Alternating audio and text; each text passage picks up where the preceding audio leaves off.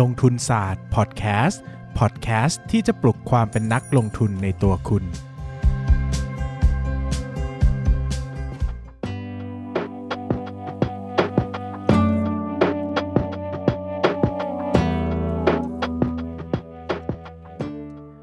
สวัสดีครับ ยินดีต้อนรับเข้าสู่รายการลงทุนศาสตร์พอดแคสต์รายการที่จะชวนทุกคนพัฒนาความรู้ด้านการเงินและการลงทุนไปด้วยกัน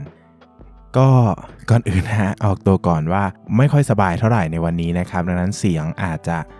แปลกๆไปบ้างนะครับ อาจจะมีเสียงแหบหรือว่าเสียงหายนะครับ ก็อภัยขออภัยไว้ล่วงหน้าเลยนะครับ เพราะว่าสุขภาพไม่ค่อยดีเท่าไหร่นะครับ เข้าเรื่องกันนะครับ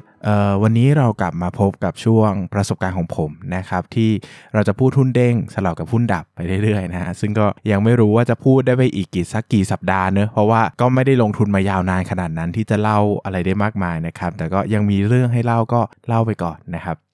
ก็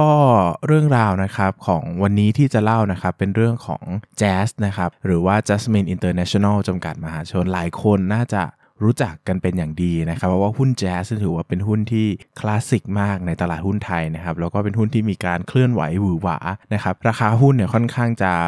รถไฟเหาะอยู่หน่อยๆนะครับ เนื่องจากแจ๊สเนี่ยเป็นบริษัทที่มี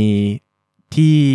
เวลาถ้าใครไม่เคยมีประสบการณ์ไปห้องค้านะครับก็อยากจะให้ลองลองดูนะฮะไปที่ตามโบรกเกอร์เนี่ยเขาจะมีห้องค้าคือจะเป็นแบบคอมพิวเตอร์เยอะๆให้นะครับให้คนไปนั่งสั่งซื้อสั่งขายได้นะครับแบบ real time เลยก็จะมีส่วนใหญ่ก็จะเป็นคุณลุงคุณป้าวัยเกษียณแล้วเขาก็จะไปนั่งกัน เพราะว่าไปที่นี่ก็จะมีพวกกาแฟฟรีขนมฟรีสำหรับคนที่ลงทุนด้วยแล้วก็มาหาเพื่อนด้วยอะไรเงี้ยครับก็ช่วงที่แจ๊สเคลื่อนไหวหนักๆเนี่ยโอ้โหทั้งห้องค้าก็จะพูดกันแต่แจ๊สแจ๊สพูดกันด้วยหุ้นตัวเดียวเนี่ยแบบ ตื่นเต้นมากนะครับ สนุกมากนะ ก็เคยไปครั้งหนึ่งแล้วก็รู้สึกโอ้โห แบบคนเขาเล่นกันขนาดนี้เลยเหรออะไรเงี้ยนะครับหุ้นแจ๊สเนี่ยเป็นหุ้นที่มีความมือหวามาแต่ไหนแต่ไรแล้วนะครับ ใครอยู่มานานๆก็คงจะเห็นภาพกันดี เพราะว่าส่วนหนึ่งแจ๊สเนี่ยเป็นหุ้นที่หนึ่งนะมีพื้นฐานธุรกิจที่ดีพอสมควรนะครับ กลับมาพูดถึงเนื้อหาธุรกิจของเขาก่อนก็คือตัว Tree Broadband หรือว่าตัวที่เป็นเอ่ออินเทอร์เน็ตบ้านเนี่ยก็ถือว่ายอดเยี่ยมนะฮะเป็นเอ่อเป็น ผู้ให้บริการอินเทอร์เน็ตที่ครองส่วนแบ่งการตลาดส่วนแบ่งตลาดต้นๆ อันดับของประเทศไทยนะครับ ก็ถือว่าจริง ๆ แล้วพื้นฐานเขาเนี่ยมีพื้นฐานนะฮะมีพื้นฐานคือโอเคเลย แต่ตัวที่มาทำให้ราคาเคลื่อนไหวบ่อยเพราะ JAS เนี่ยเขาจะเป็นบริษัทที่ชอบทำอะไรเขาเรียกว่าอะไรล่ะทำ big project อะครับ เช่นแบบช่วงหนึ่งเคยไปประมูล 4G นะใช่ไหมที่เคย ทำท่าว่าจะทำสัญญาณทำโครงข่ายโทรศัพท์มือถือนะครับบางทีก็มีคดีฟ้องร้องอ่านู่นนี่นั่นนะครับก็กลายทำให้แจ๊สเนี่ยเป็นหุ้นที่ค่อนข้างจะรถไฟเหาะเพราะว่าเขาเจอประเด็นจำนวนมากนะครับจำนวนมากที่เข้ามากระทบบริษัทที่ทำให้ราคาเนี่ยมันจะเคลื่อนไหวได้ดีมากๆนะครับ เพราะว่าบางข่าวก็เป็นข่าวดีมากๆ บางข่าวก็เป็นข่าวร้ายมากๆนะครับ อย่างตอนที่ช่วงที่แจ๊สไปประมูล 4G นะครับ จำได้เลยว่าตอนนั้นเนี่ยโบรกเกอร์ต่างประเทศนะครับ ประเมินมูลค่าให้หุ้นแจ๊สเนี่ยประมาณสักไม่ถึงบาทอะศูนย์จุดเท่าไหร่บาทไม่รู้จำไม่ได้คือโอ้โหแบบปรับมูลค่าลงโหดร้ายมากนะครับ จากหุ้นราคาประมาณ 10 บาทอะไรเงี้ยนะครับ ก็กลายเป็นกลายเป็นหุ้นที่มีความเคลื่อนไหวสูงมากๆนะครับ ไม่ว่าจะเล่นแบบเล่นแบบธรรมดา หรือว่าเล่นแบบ derivative นะครับ ก็โอ้โหแบบเป็นหุ้นที่มีความเคลื่อนไหวแบบสุดๆไปเลยอะไรเงี้ยนะครับ ก็เป็นหุ้นยอดนิยมสำหรับนักเก็งกำไรนะครับ เพราะว่าจริงๆแจ๊สจะถือว่ามีโวลุ่มพอสมควรเลยนะครับ มูลค่าหลักทรัพย์ตามราคาตลาดเขาเนี่ยถือว่าหลายหมื่นล้านนะครับ ดังนั้นเวลาจะเข้าจะออกเนี่ยคนที่มีเงินเยอะหน่อยเขาเก็งกำไรได้ไง บางทีหุ้นบางตัวมันตัวเล็ก ๆ เกินไปนะครับ คนอยากจะเก็งกำไรก็เข้าไม่ได้ เพราะว่าเข้ายากออกยากไงมันออก ออกได้ไม่ทันการแต่แจ๊สถือว่าเป็นหุ้นใหญ่ที่ก็หุ้นกลางที่มีไซซิ่งพอสมควรเลยที่จะเข้าออกได้นะครับแล้วก็กลายเป็นหุ้นยอดนิยมอีกตัวหนึ่งนะครับเพราะว่ามักจะมีสตอรี่อะไรใหม่ๆ เข้ามาให้ให้นักลงทุนได้หวือหวากันนะครับ ตัวผมเองเนี่ยก็รู้จักจัสมินนะฮะแจ๊สรู้จักแจ๊สตั้งแต่ตอนเข้าตลาดใหม่ๆแล้วนะครับเพราะว่าก็เป็นหุ้นที่ดังอะเนอะใครๆก็น่าจะต้องรู้จักแจ๊สนะครับผมเนี่ยเริ่มต้น เล่าเออนี่จะเข้าเรื่องประสบการณ์แล้วนะ ก็คือประสบการณ์ที่ผมซื้อแจ๊สครั้งแรกเลยนะครับ ก็เป็นประมาณไม่เกิน 3 เดือนแรกของการลงทุนเรียกได้ว่าแบบใหม่มากๆนะครับ เป็นมือใหม่มากๆนะตอนนั้นนะครับ ก็จำได้ว่าตอนนั้นเนี่ยทุนแจ๊สเนี่ยตกแบบ ราคาหุ้นจะอยู่ประมาณสัก 5 4 5 บาท 5 บาทบวกลบประมาณใน5บาทบวกลบนะครับ เพราะว่าตอนนั้นเนี่ยเขามีเรื่องประเด็นการฟ้องร้องนะครับ มีคดีฟ้องร้องที่ยืดเยื้อแล้วก็ยาวนานนะครับ ซึ่งผมเนี่ยเอาจริง ๆ ก็ไม่ได้ไปรู้หรอกว่าเขาฟ้องร้องอะไรกันนะ พูดกันแบบเมาๆเลยนะครับ ก็รู้ว่าเขามีฟ้องร้องกันนะครับ แล้วก็รู้สึกว่าราคามันถูกกดดันนะครับก็คนก็เดาไม่ถูกว่าแจ๊จะชนะหรือแพ้นะครับ ก็ราคาก็ลงมาเยอะมากนะครับ ก็น่าจะลงมาจากสัก 7 8 บาทมาเหลือสัก 4 5 บาทอะไรเงี้ยนะครับ ก็เห็นแล้วก็รู้สึกว่าเออเออแบบ เราไม่ได้ติดตามหุ้นเนี้ยนะ แต่ตอนนั้นต้องเข้าใจว่า 3 เดือนแรกของการลงทุนเนี่ยผมก็เป็นนักลงทุนที่มือใหม่นะครับ ก็เล่นหุ้นตอนนั้นยังไม่ได้เลือกเลยมั้งว่า อยากจะเป็นเทคนิคหรืออยากจะเป็นปัจจัยพื้นฐานนะครับ ก็ซื้อแบบซื้อไปซื้อไปดะลงทุนไปเรื่อยอะไรเงี้ยอะไรที่น่าจะได้กำไรก็ซื้อไปเรื่อยเปื่อยนะครับ ก็จำได้ว่าวันนั้นเนี่ยขับรถออกไปข้างนอกนะครับไปนอกบ้านก็กำลังจะไปธุระอะไรเงี้ยนะครับ ก็ช่วงกลางวันเนี่ยนะครับ ตัวของ ตัวของแจ๊สนะครับก็มีการประกาศออกมาว่าชนะคดีฟ้องร้องนะครับ ก็โอ้โหข่าวก็คือโครมมากๆว่าหุ้นต้องขึ้นแน่ๆเลยนะครับ ผมก็ด้วยความที่ด่วนได้ใจเร็วนะครับ ก็จอดรถลงข้างทางเลยครับ จอดรถแล้วก็มันจะเปิดตลาดอยู่แล้วตอนนั้นนะฮะตอนที่เห็นข่าวนะครับ ก็เคาะซื้อ ATO ของภาคบ่ายไปนะครับ ก็ซื้อไปราคาแถวๆ7บาท ก็ใช่ครับเมามากครับ เพราะว่าจริงๆเราไม่รู้เลยนะ หมายถึงว่าเป็นการคือผมอะหยิบ ประสบการณ์เรื่องนี้มาเล่าให้ฟังเพราะว่าผมจะบอกว่ามันเป็นประสบการณ์ที่สอนผมเยอะนะ เนื่องจากคือผมซื้อแบบไม่มีหลักการอะไรเลยหนึ่งคือ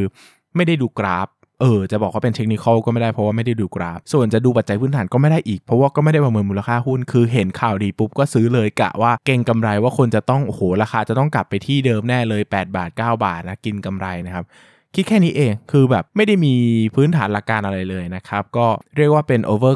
confidence bias ก็ได้คือความมั่นใจในตัวเองมากเกินไปว่าเฮ้ยกำไรแน่เลยวะมาแบบนี้อะไรเงี้ยนะครับ ก็ราคาเปิดก็ 7 บาทกว่านะครับ ตลาดเปิดได้ไม่นานนะฮะก็ราคาก็เริ่มลงนะครับราคาก็เริ่มลง แล้วก็ผมก็เริ่มไปอ่านข่าวนะไปอ่านข่าวไปอ่านข่าวซุบซิบนู่นนี่นั่นนะครับ ก็ก็กลับไปดูกราฟก็จริงๆ แล้วกราฟมันขึ้นมา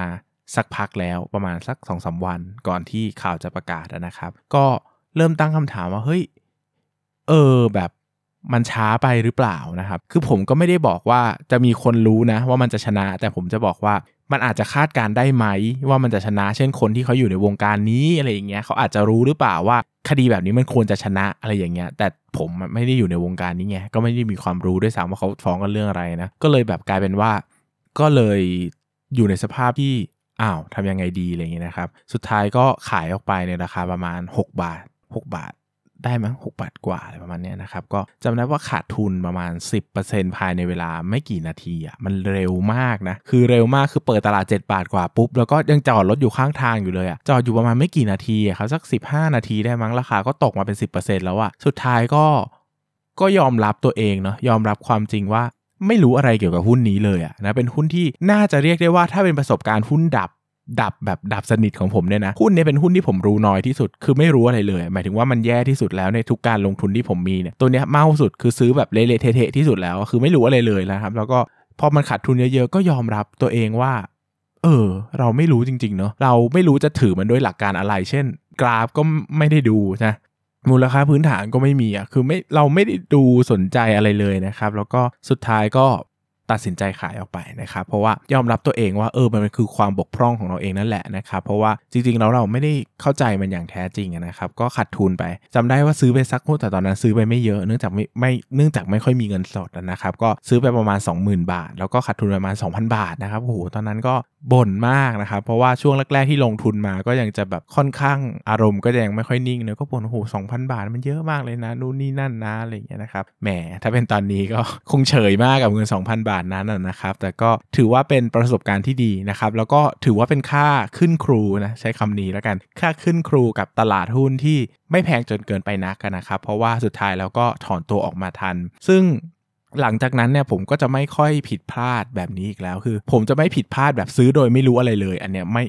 มันน่าจะเกิดแค่ไม่กี่ครั้งในชีวิตนะ ครั้งนี้น่าจะเป็นครั้งสุดท้าย คือซื้อแบบไม่รู้อะไรเลยแล้วซื้อเนี่ย ไม่บ่อยนะครับ น้อยมากๆ หรือว่าหลังจากครั้งนี้ไปก็น่าจะไม่เคยแล้ว แต่สิ่งที่มันผิดพลาดบ่อยๆ เช่นคิดไปเองว่ามันจะดี เช่นประเมินมูลค่าไว้ดีเกินเหตุ มองภาพธุรกิจไว้ดีเกินเหตุ แบบนี้มันแก้ยากนะครับ เพราะว่ามันมันมันมันไม่มีใครทำนายอนาคตถูกเสมอไปเนาะบางทีเราก็ทำนายไว้แบบนี้ มันอนาคตมันก็ไม่มีใครรู้อย่าง เราซื้อหุ้นไว้ตัวหนึ่งเงี้ยล่าสุดซื้อหุ้นไว้ตัวหนึ่งแล้วก็คิดว่าจะดีแต่เจอโควิดอย่างเงี้ยก็แบบใครจะไปรู้ว่าจะเจอโควิดใช่ไหมครับ อันนี้เราก็ไม่ค่อยโทษตัวเองนะ เพราะเรารู้สึกว่าเอ้ยเราก็ทำดีที่สุดแล้วในกรอบความคิดของตัวเองอะแต่หมายถึงว่าย้อนกลับไปในจุดที่ซื้อถือหรือขายเนี่ยเราต้องตอบตัวเองได้ว่าเราทำเพราะอะไรนะครับ ตั้งอยู่บนสมมติฐานอะไรบ้าง ซึ่งในอดีตเนี่ยมันจะไม่ค่อยมันจะไม่ค่อยมีเท่าไหร่นะครับ เพราะว่าอย่างแจเสร็จได้ชัดเจนมากว่า เฮ้ย ชนะคดีซื้อเลยนะครับกะว่าขึ้นแน่แล้วก็ขาดทุนเละเทะนะฮะก็ก็เป็นภาพที่สอนผมจนถึงทุกวันนี้นะครับว่าเฮ้ยเราอย่าไปผิดพลาดแบบเดิมอีกเลยนะครับ มันก็มันก็จะได้ สอนเรานะครับ แล้วสุดท้ายผมก็ค่อนข้างจะเติบโตมาเยอะจากวันนั้นที่ซื้อแจ๊สแล้วก็ขาดทุนไปนะครับ หลังจากนั้นผมแทบไม่เคยซื้ออะไรมั่วๆซั่วๆเท่าไหร่นะครับ ก็มีความแบบ เออ ก็ต้องตั้งใจนิดนึงนะฮะหรือว่ามองภาพมันนิดนึงนะครับซึ่งอันนี้ผมก็อยากจะให้ทุกคนได้กลับไปทบทวนนะการลงทุนของตัวเองว่าเฮ้ยจริง ๆ แล้วทุกครั้งที่เราซื้อ หรือขายหุ้นเนี่ยเรามีหลักการเพียงพอแล้วหรือเปล่านะครับเราได้เราได้คิดหรือเปล่าว่าเราซื้อเพราะอะไรเราขายเพราะอะไรนะครับ ผมให้หลักการเบื้องต้นอย่างนี้ว่า หลักการโดยพื้นฐานของการลงทุนหลักๆในในในโลกเนี่ยนะมันจะมี 2 หลักก็คือเทคนิคอลกับปัจจัยพื้นฐานนะครับหมายถึงว่าถ้าคุณจะซื้ออะไม่ดูกราฟ ถ้ากราฟไม่ได้สั่งซื้อก็ต้องเป็นมูลค่าพื้นฐานสั่งให้ซื้อใช่ไหมครับดังนั้นถ้าเป็นเหตุผลอื่นนะผมจะไม่บายไอเดีย เช่นบอกว่าเฮ้ยข่าวดี ข่าวดีมาใช่ไหมครับ ข่าวดีมาหุ้นน่าจะขึ้น เฮ้ยแต่มันแต่เราไม่รู้นี่ว่าจริง ๆ แล้ว ตลาดหุ้นจะจะรับรับรับรู้ข่าวดีแบบไหนเนอะใครอยู่ในตลาดหุ้นนานๆก็จะเจอทั้งคำว่า buy on fact แล้วก็ sell on fact คนอาจจะซื้อก็ได้ เพราะว่าข่าวดีหรือว่าอาจจะขายก็ได้ เพราะว่ารอขายมาแล้วรับรู้ข่าวดีมาก่อนแล้วนะครับ ดังนั้นเนี่ยอยากให้ยึดติดกับสิ่งที่เรียกว่ากราฟกับมูลค่าพื้นฐานเยอะๆ เพราะว่ามันจะได้ เชฟความคิด ซึ่งจะบอกอย่างนี้นะครับว่าการยึดกราฟหรือมูลค่าพื้นฐานเนี่ยก็ไม่ได้แปลว่าเราจะต้องถูกต้องหรือว่าร้อยเปอร์เซ็นต์เนอะเพราะว่ากราฟก็ผิดได้หรือว่ามูลค่าพื้นฐานเนี่ยก็ผิดได้ แต่อย่างน้อยมันก็ทำให้เราลดความเสี่ยงที่จะไปลงทุนที่มันผิดพลาด หรือว่าไม่มีหลักการอะไรเลยนะครับอย่างเนี้ยถ้าเป็นแจ๊สนะครับถ้าจะซื้อก็ต้องถามว่า 1 กราฟมันสั่งซื้อหรือเปล่านะครับใช่ไหมถ้าว่าเราบอกว่าเฮ้ยมันเกิดอันนี้แล้วนะ ATO แบบเอ้ยเห็นกราฟแล้วดีมากเลยนะครับก็ต้องสั่งซื้อ ซึ่งจริงๆวันนั้นกราฟไม่ได้สั่งซื้อนะครับหรือว่ามูลค่าพื้นฐานอย่างเงี้ยเราก็ต้องไปดูก่อนว่าเฮ้ยถ้าเขาชนะคดีเนี่ยมูลค่าพื้นฐานเขาจะเปลี่ยนไปไหมเช่น เขาจะได้เงินไหมหรือว่าเขาจะมีความสามารถในทางในการทำกำไรดีขึ้นหรือเปล่าอะไรเงี้ยนะครับอันนี้ก็ต้องเป็นเรื่องที่พินิจพิจารณากันไปตามตามเคส by เคสนะครับ แต่เรายังเห็นภาพว่าเฮ้ยมันยังไม่ค่อย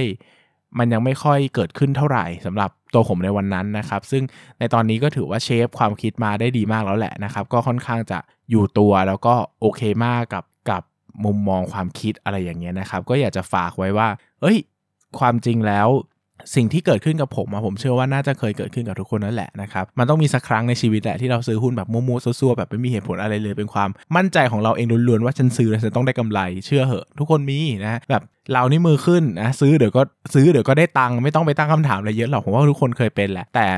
แต่เราจะอยู่กับความรู้สึกแบบนี้ได้นานแค่ไหน ผมว่าโชคดีที่คิดแบบนี้แล้วมันขาดทุนไง ผมก็เลยอยู่กับมันได้นานมากไม่ได้ เพราะว่ามันขาดทุนอะเราเห็นว่าเออเชื่อตัวเองไปแล้วก็เจ๊งเนอะเราต้องมีหลักการนิดนึงอะครับ แต่ถ้ามันก็เป็นอาจจะเป็นความเขาเรียกว่าอะไรนะเป็นความซวยของบางคนก็ได้นะ ที่เขาคิดแบบนี้เขาลงทุนแบบนี้แล้วเขาได้เงินอะเออผมว่ามันอันตรายกว่าซะอีก เพราะว่าการที่เขาลงทุนมั่วๆนะครับลงทุนแบบไม่มีหลักการแล้วเขาได้เงินอะไรเงี้ยนะครับ ก็อาจจะทำให้เขาเสพติดหรือว่าชอบการลงทุนแบบนั้นก็ได้นะครับ ซึ่งก็ ก็ลองดูแล้วกันนะครับ ผมก็ไม่รู้ว่า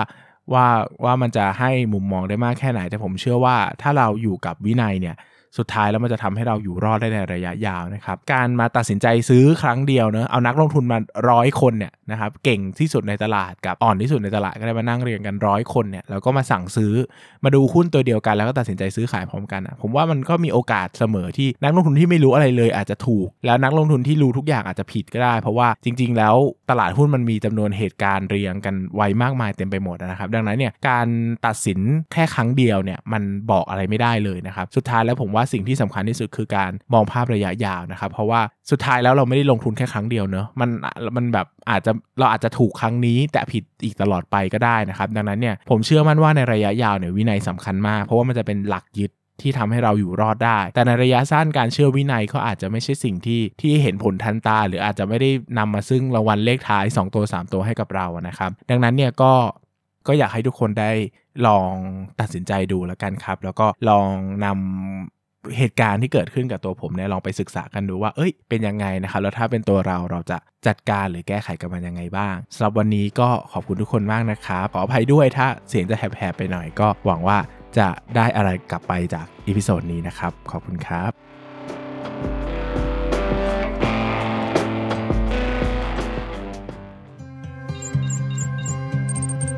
อย่าลืมกดติดตามลงทุนศาสตร์ในช่องทางพอดแคสต์เพลเยอร์ที่คุณใช้